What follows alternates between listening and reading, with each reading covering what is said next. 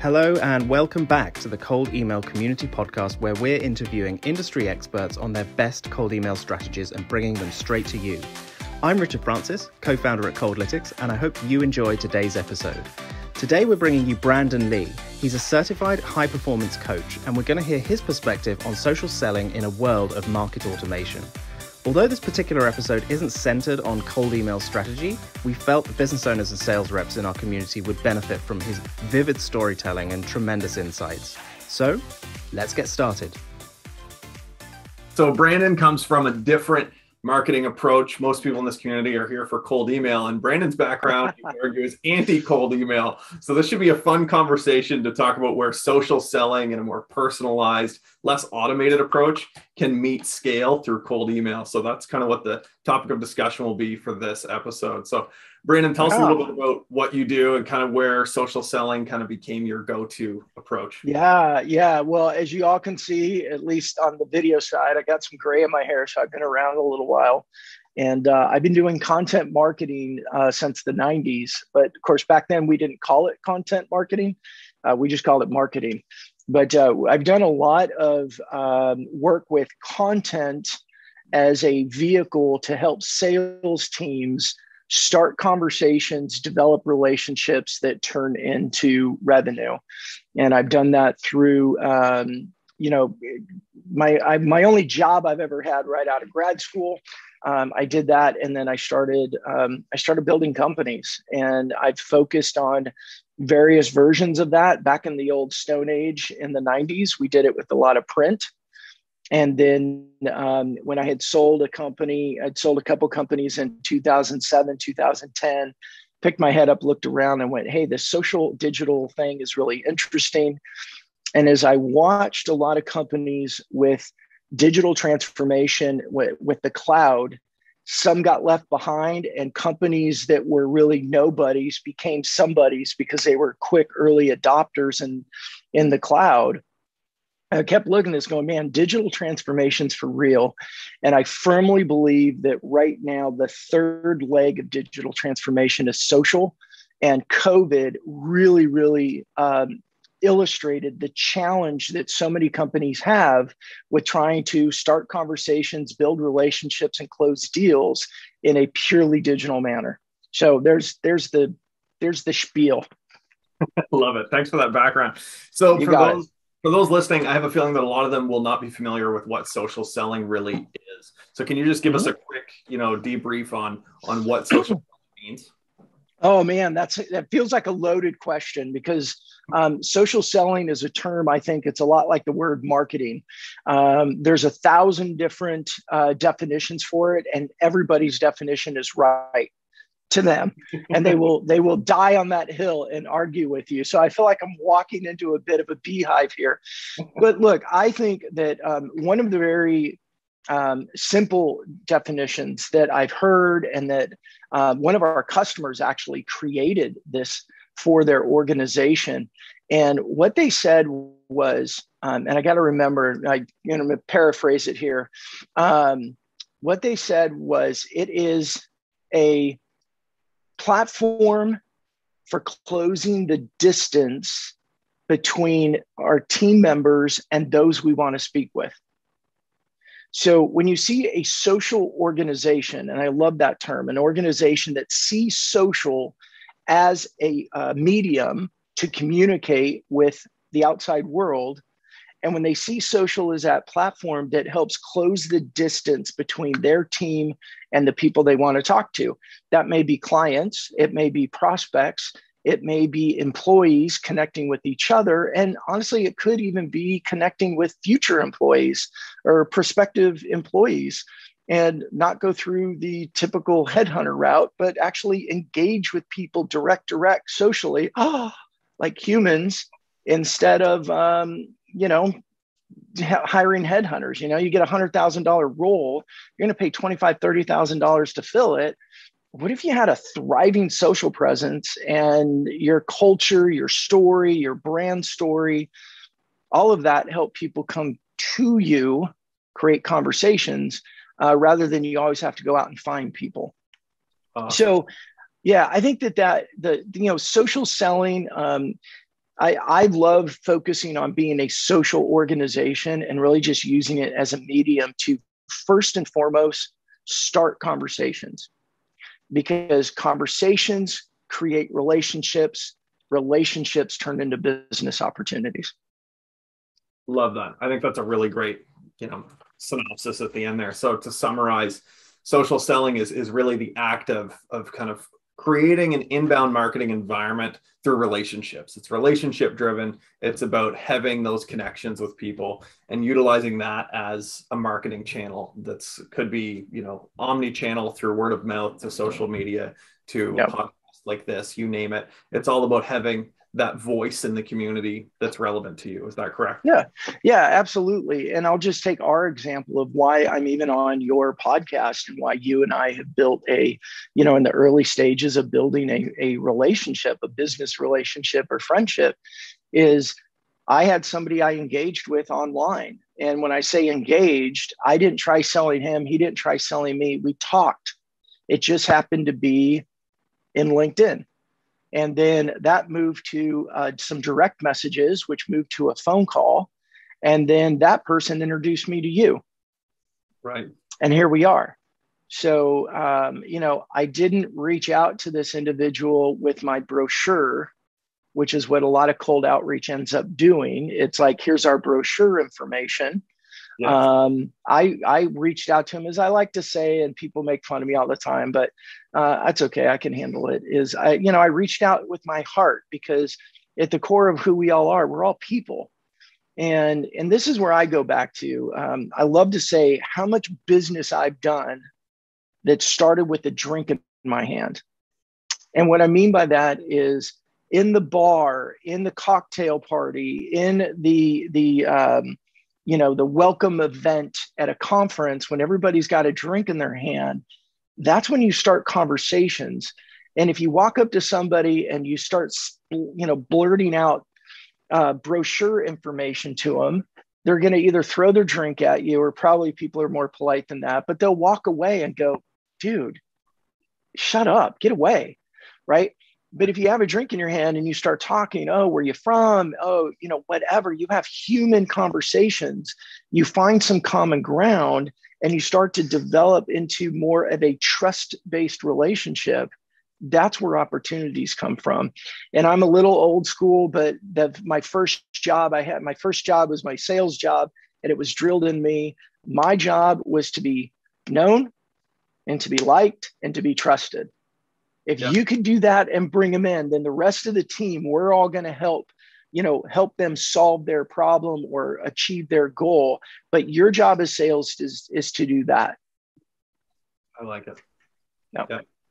You know, it's interesting. So from, from the other side of the table here on my end, where I've largely gotten experience through cold and direct outreach, it's funny because the way that you connected with the gentleman that introduced us, I had introduced myself to him with, uh, I would, I, I would hate to call it a brochure, but it was a brochure. At the end of the day, it was yeah. a LinkedIn message that I sent to him that was a cut and paste from something else that had some form mm-hmm. of relevance, like, hey, saw us both, both engage with this post. So it was a little bit of a social aspect, but for the most part, it was definitely a cold outreach. Yeah.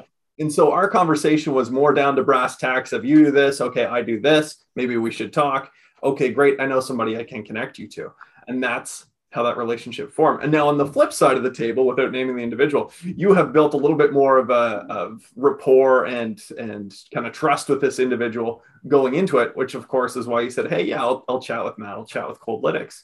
Um, so it's yeah. really interesting to see that, hey, both approaches work. They both have their place, but, you know, I'd rather be in your shoes, to be frank. I love the, the positioning yeah. that you come into it from, because you come from a place of trust and reliability versus yeah. I'm going on a whim because I don't have that level of relationship that you've established. Yeah. But you know what? I do think that there's, and this is where, you know, I'll, you know, I'll, I'll bat on your team uh, for a little bit here, is I, I think that there is opportunity for cold outreach, and, and maybe just a slight, like I, I tell my team a lot, you know, let's just slightly look at things a little bit differently. And all of a sudden you got this new perspective. Um, what if instead of sending out in email cadences, brochure type information, what if we were able to send out stuff that was a little bit more human? And and here's why. And we can talk a little bit about what that really means. And I can I can feel it and hear it already. People in the audience just cringing and going, ah, what do you mean?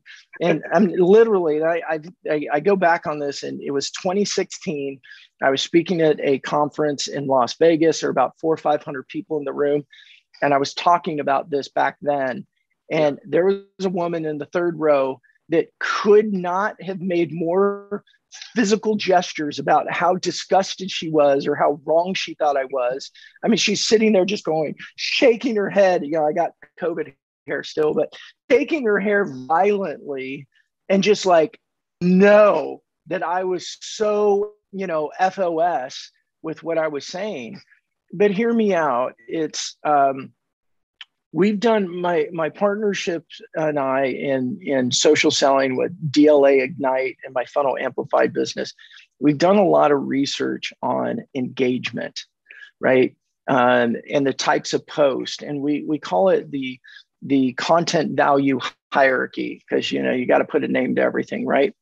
But what we found is that when you when you share advertising you, content, you share brochure type content. Um, it gets the lowest engagement because, you know, social is social. And then as you go up the value pyramid and you start getting into things like, you know, authorship. Um, and then up at the very top of it is the humanizing stuff. And, and what I mean by that is um, a couple of weeks ago, I shared a post and, and I love this when someone goes, stop sharing Facebook content on LinkedIn. It's like, okay, um, go away. Um, that's like telling me in a cocktail party to not share with people or ask people questions about their family or where they went on vacation, right? It's like, oh no, we're just supposed to sit in here because we're at a conference and only talk business. Like it's, it's totally counterintuitive. That's the whole reason why we have expense accounts to take people out and go break bread and have wine and have meals and get to know each other. It builds trust and leads to closing deals. Yes. But if we, but if we can't be in front of people, we can't be face to face. We can't share a bottle of wine or, or share a meal together. How do you do it this way? Right. Well, so I posted in LinkedIn Um, a picture of my wife and I. We were at an Eagles cover band concert. It's summertime, so it was outdoor. There was thousands of people. And I posted on there about, and I shared like, hey, I love my job. I love what I do, but I also enjoy so much being on the weekends. And this is what I'm doing with my wife. And these are the things I've done with my kids over the last few days. And I shared it. And honestly, it was the most engaged post that I had over that past month.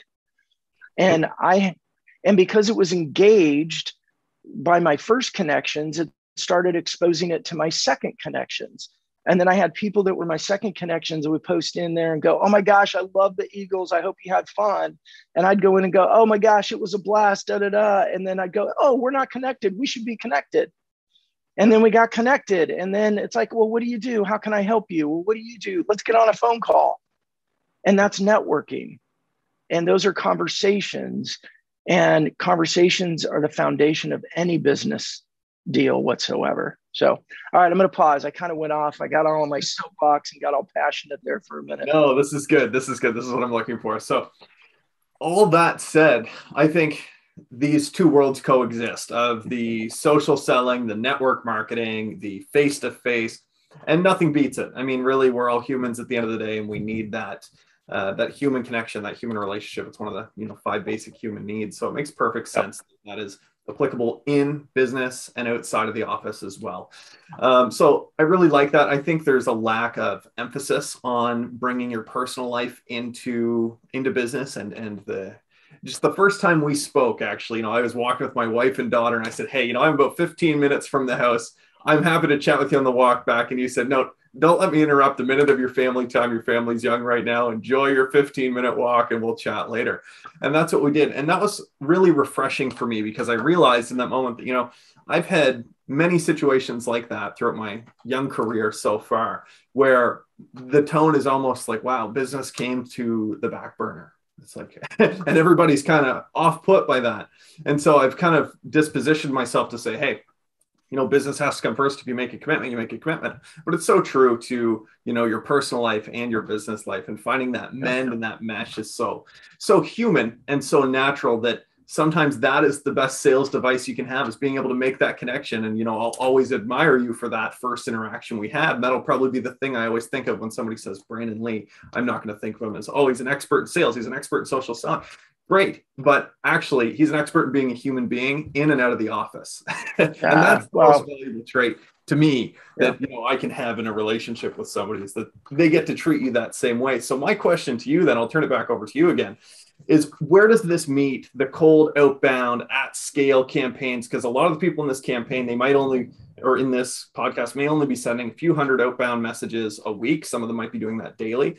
And I know a lot of people that are listening want to scale up to reach out to thousands of people in a way that gets them positive results and creates positive relationships to have those conversations, but they want to yeah. start doing that from an automated place. So where does one meet the other? Where's the middle ground? Yeah. Yeah, I think that's a great question, and I love it. So number one, I'd want to say um, thank you for that compliment. I appreciate it. And that means a lot to me, because that's that's the person that I want to be. Okay. And and I say that to lead into number two, is that, you know, there's nothing wrong with business focused business.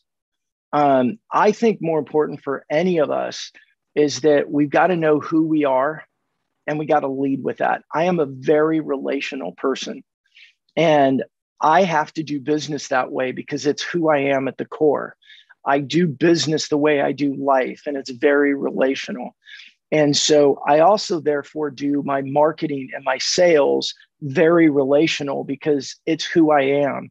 And I have no problem, you know, if I get on a call, and I, you know, I do this all the time, right? I get on phone calls with people where I'm like, you know, hey, how you doing? How's your day going on? They're like, okay, so our agenda for the day. I'm like, okay, great. I know who I'm talking to. I can move into this mode too. It's not my preference. And I also know that my best customers are more relational because we relate better. And that's, that's kind of my world. And so all that to be said, your question was, how do these two worlds combine or come together and collide? And I'd say, no. So number one, know who you are, know your brand, know your story, know your personal story, know how you best show up, and don't think in limitations, right? Don't think, well, if I show up this way, nobody's going to be there. That's wrong. And here's, let me give you this story. I spoke at an event years ago, and I had a gentleman come up to me afterwards, and we were chatting about things. And I said, gosh, yeah, I'd love to help you with that. And he goes, oh, here, well, let me give you my card. I said, great. And he goes and gives me my his card. And he goes, oh, wait. And he was a um, he was a real estate agent with Keller Williams. I remember that. And he goes, oh, no, I'm sorry. That's my other card. And I go, well, what do you mean it's your other card? He goes, well, this is my card for the um, the dog rescue organization that I um, started and I run. And it's my passion. And he goes, oh, but here's my card for real estate. And I said, whoa, whoa, whoa, time out. Why don't you have these combined? Because let me let me ask you, do dog people buy houses? Do dog people sell houses? Right? Do people that have that same passion for dogs as you do, would they be more likely to use you if they knew you had that same passion for, for dogs as they did versus someone else? Like, use that uniqueifier as a as a huge benefit to you, right? So I would say within our emails, and, and even if they are cold, number one, you know, mix up your brochure stuff, you know, tr- test something. And I don't know when you're going to publish that, but um, I'll give this as an example. I've got an email that I'm going to be sending out here over the next few days, early next week. I've got a blog post that I'm publishing into my content hub, which is, you know, my Funnel Amplified personal content hub, that is about my, um, I'm in now what, forty, forty some year love affair with Manchester United, which yeah. you're in Canada, you probably know, but for any Americans out there, they're English Premier League soccer club. And I've got this story that I, I'm a weird American kid. I was from California. I was thirteen years old. I was playing in England. I was playing soccer in England for the summer. We got an opportunity to go to this game at Wembley Stadium, which is, if you know soccer, it's a big deal. I was clueless at what a big deal it was at the time. But um, anyway, long story, I'm in line to get food before the match. And this older gentleman, three-piece suit and a hat, like very sophisticated, stereotypical Brit. He looks down at me and says, "Oh, lad, where you from? Heard my accent and all that." And he said, "Well, who are you supporting today?" And honestly, as a young, dumb American kid, I didn't even know who was playing. But they handed me a program when I walked in, and I just visually, I thought of it. I remembered the word United. There was a word above it, but I couldn't remember what it was. And there was another name above that, but I couldn't remember what it was. And so I kind of like blurted insecurely going, "United?" And he goes, "Oh, you're a smart lad." And he took off his tie. And I'm wearing a T-shirt. And he puts his tie on me and he goes, "You're always going to remember your first Manchester United game." Right? And now you look up, up up here, right? Manchester United soccer ball. I got my World Cup painting on the back. Yeah. You know, my son's name is Beckham. I mean, it's it's ridiculously gross. But here's why I tell the story. Yeah. I have a customer who's somebody on the C-suite is from Aberdeen, Scotland.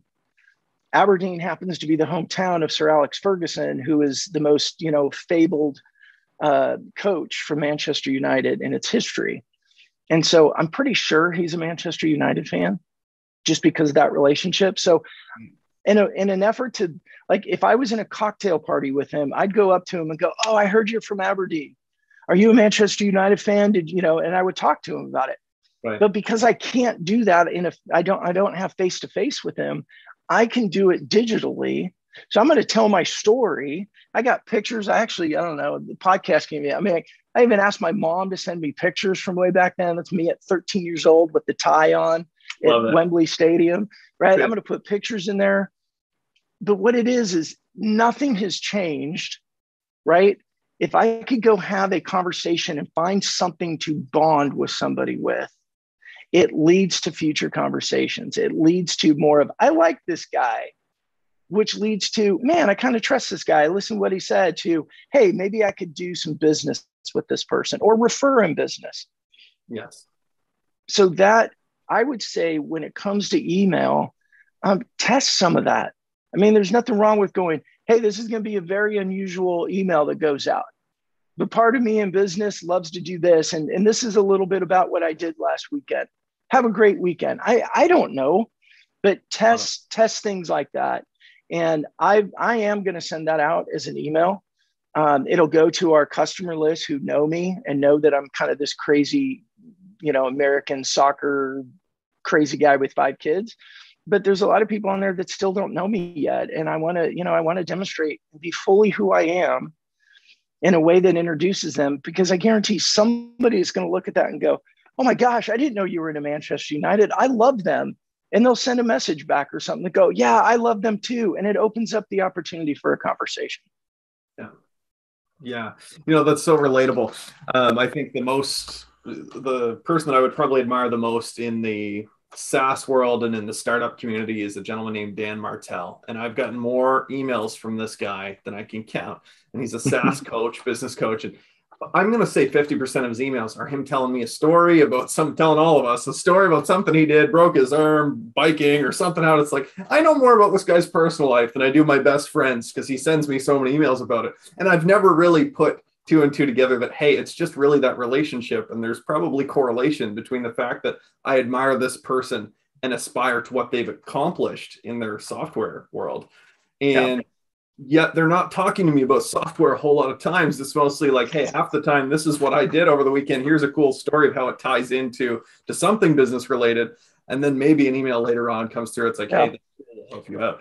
And suddenly that tool or that promotional email has so much more value to me um, as a result. So I think it's really interesting that one of the things I've noticed and that I have the most success with through uh, running both sales and marketing for us at Coldlytics is that I'm very relationship driven as well, but at the same time, I'm looking to scale quickly and I don't have the means to go out and talk. I don't have the time, frankly, to talk to a whole bunch of people to then qualify it down into who can become a business prospect sooner. Right. I need to grow the business today. And so as much as I love the more passive approach in the inbound marketing, and it's sexy and it's exciting, it takes a legacy almost to build up to a point where you can put your feet up and just say, hey, everything's on cruise control. You know, I can almost let Tesla drive this from here. It's yeah. like, I'm, I'm a ways away. I, so I am going to, I am going to, okay, I'll challenge you on this too. Okay. Come, come train with me and let's prove that wrong. and and and it's because of this, because that is the big misconception with social, is that it takes a really long time, and and it really doesn't. There's there's some strategies that we teach, there's some mindsets that we teach, and as I talked about the um, the content value pyramid, um, stuff's yeah. real. Like we've we proved it with data, but but here's here's what happens is. If if I'm in a room in a cocktail party and all of a sudden, and I'm whatever, I'm funny, I'm telling good stories, whatever it is, and I got a whole bunch of people around me that want to talk to me, do you think it's going to take really long for me to go turn those into uh, business conversations? No, I've generated this audience. Yeah, so right. if you have a system in place that's actually taking, and the example I gave you earlier, my post went wide because Um, a lot of people engaged with it. So there, my second connections started to see it. The theme of the Eagles cover band captured people's attention. Yeah. You know, I, I, you know, look, I'm, people may think I'm crazy, but my wife's beautiful. That helps me. I get to put, you know, I get to go, you believe she married me? Yeah. Right. So that helps. And and it's just also, it's personal, right? It's it's right. me and it's my wife. It's on a weekend. So it exposed it to second connections. And then I turned those second connections into first connections. And, you know, the way that I showed up with, with some of them, it, it led to conversations. And this isn't the same story. I, I don't want to mislead anybody, but just this week, um, we had somebody on a team that that follows my stuff, listens and all that, and said, hey, you need to talk to our C R O, and scheduled it. And I got on with the C R O and one of my partners, and um, we went through like, hey, this is, this is what we do with social. This is kind of why, this is what's happening right now. And we're halfway through it. And he says, okay, okay, no, no more. How much? Right. And, and a proposal for eighty thousand dollars went out the door. Yeah. Right. And, and I'm not, I'm not saying that to be braggadocious by any means. I'm just saying that social doesn't have to take forever. It really doesn't. Love it. Love it. You know, I think, again, in my in my outbound experience, the tie-in that I see and the correlation that I've I've established is that probably the most meaningful relationships, um, well, many of them have stemmed from a cold, direct, brochure-style outreach, as we talked about in the beginning. It's when I actually took the time to get on the call and have the conversation like this and nurture the relationship and establish that. Those are the people I've had the best success with, the largest relationship uh, value for the business. And personally, that I've enjoyed the most working with has been through yep. that, that, hey, I took a little bit of time and jumped on and spoke to somebody and, and took the hour out of my day to build that relationship. So I think yeah. um, in the in the immediate term, the fastest takeaway for anybody, I think, that's listening to this today is that there's a big push for automating everything and kind of dehumanizing our marketing outreach. Yeah, automation has a place. Um, I think the big thing that's been missing in that conversation really is go back to being a person. You may have established the connection. You may have made that initial introduction, but it's not worth anything unless you can come back and be a person and really hold that relationship's value for life, because otherwise it's a one-time hit. It's a quick connection and maybe yep. you made a sale, but they don't remember who you were. And the relationship kind of dwindles after that. It was transactional mm-hmm. rather than yep. really based. Yeah, exactly. And one of the things that you said, Matt, that really makes me um, want to pause and focus on is you said you took the time to spend an hour with somebody and develop the relationship. Look, we can do that with email too. And you, instead of an hour with one person, what if you had a series of emails with thousands of people? Yes. Right? You can hit the same outcome. It's it's you sharing of yourself. And that, you know, this is the human side. And hey, this is why I do things. You can talk about your business without being, this is exactly what we're good at. You know, I've got a, um, I've got a, a blog article that um, I'm writing that I start with talking about the time I, I fell off a bike and I got a concussion. And I go into the story, but then it totally pertains to social media right now. And I go through and I give like, you know, it, it's, it's an allegory of sorts. But what happens is when you do that, people are so interested in the story and what's happening that when they get into the learning part, they don't feel like you're preaching at them. They feel like they're engaged with you and your story. Yes. And we all humans, we learn better. We retain more when we're emotionally involved. That's why movies and, you know, novels are so uh, prevalent in our cultures.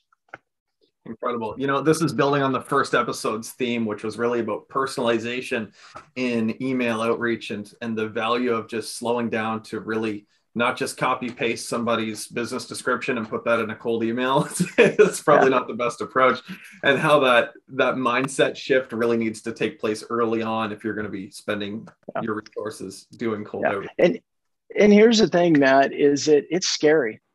Like, I mean, that was the hardest thing with social media. That's the hardest thing with personal um, stories and content in, in email is it's scary because we are, we we're, we're delicate, fragile people. We may act like we're not, but our egos are so fragile, and, and we're opening up our heart. And, and I'll tell you, I, I go all the way back. I shared this actually on our, our digital download uh, live that we do every Friday morning. Um, I shared this today, actually. It was um, twenty eleven. It was the first time I wrote a blog, and I wrote a blog article. I even did my own graphics, which was a huge stretch for me, and Canva didn't exist then. So I, I had to really work hard. And then I had a small little personal database um, and I sent it out, and I waited. And number one, there was crickets, right? Just crickets. And then the second thing that happened is I got a, an email. And it was somebody that said about your, your blog. I was like, oh, you know, um, actually, let me rephrase that. At first I was like, oh yeah. Cause the arrogant side of me was like, woohoo, look at me kicking butt. and, and then as soon as I opened it, I was like, uh, and it was, um, I figured if you're going to blog for the public, you should probably do it properly. And there was an attachment. He had taken my entire blog, copied it, put it into a Word doc, hit track changes, and edited everything. It was just like a big bloody piece of paper, right? And I was like, I was mortified. My okay. fragile little ego couldn't handle it, right? I was like, oh my gosh. And, and I did what most people would do. I went, delete, delete, delete. I, you know, I deleted the blog. I deleted all that mention of it on social media. And it took me like six months to write another blog. So the biggest thing is fear. And here's the best advice I could I could say to anybody: just get over it. Just get over it. You know why? You know you know why influencers are crushing it? Because they show up. It, I mean, it has nothing to do with their content. I mean, really, it, the content's the content. Everybody's talking about the same thing. It's the ones that show up consistently and they tell their authentic stories. Yeah, some people laugh at them. Some people applaud them. But a lot of people are buying their stuff. That's it. We could just cap the whole podcast right there with that last statement.